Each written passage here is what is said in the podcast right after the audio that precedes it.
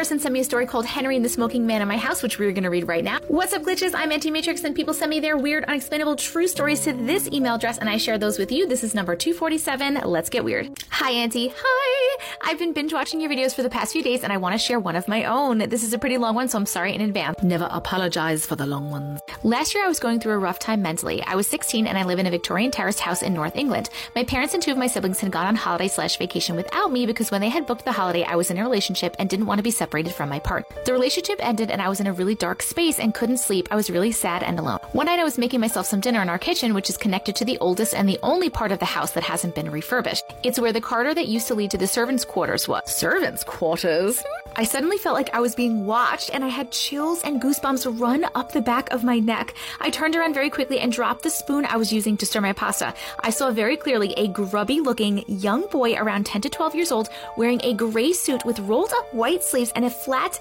cap. He was smiling at me with a sad, dry smile and had his head tilted at me. I was extremely scared and I had an inclination that he was watching over me and didn't want me to be alone. Oh, that's interesting to me that you were scared, but at the same time, you felt like he was there to keep you company. I phoned my family that night and told my mother what I had seen. She reported that my little sister, who was 11 at the time, had also seen a little boy when we had moved into the house two years prior when she was sad, and she named him Henry. I was really freaked out and said aloud, I'm sorry, Henry, but I'd really like it if you didn't show yourself to me anymore because I'm quite scared. After I said that, I didn't particularly see Henry again, except I did hear him. That might be scarier.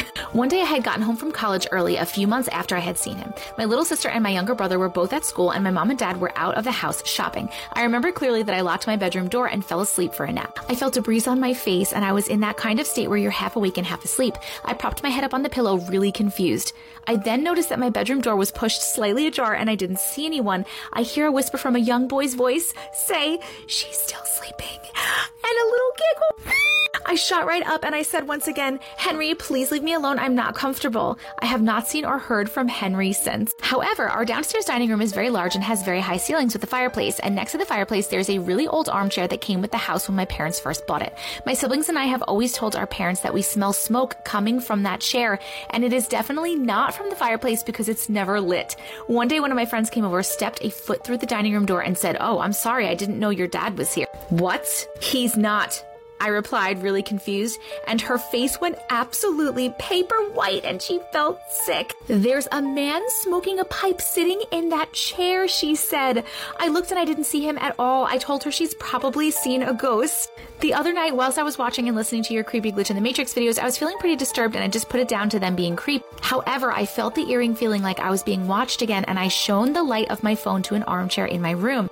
There I see an old, overweight man in a suit with hardly any hair and a pipe in his hand smiling at me. I feel as though spirits in my house only come and show themselves to us when we are sad or mentally struggling, which is partly comforting. So I was wondering your opinions on them. Thank you so much for reading all of them. So it's my understanding from all the stories and stuff that I've read that if you are in a really bad mental place that you are more likely to get like beings and entities like attached to you. But this seems to be a different scenario because although you are scared because you're seeing a ghost essentially, you also feel like when you're seeing the ghosts, you are you guys are sad, and when you're seeing them, it's like they're there to comfort you. I wonder if the old smoking man is related to the boy. Like, is that the boy's father? The boy's grandfather? I wonder why they're like tethered to that house. Like, did something happen in that house? Comments, opinions, please. Short Cast Club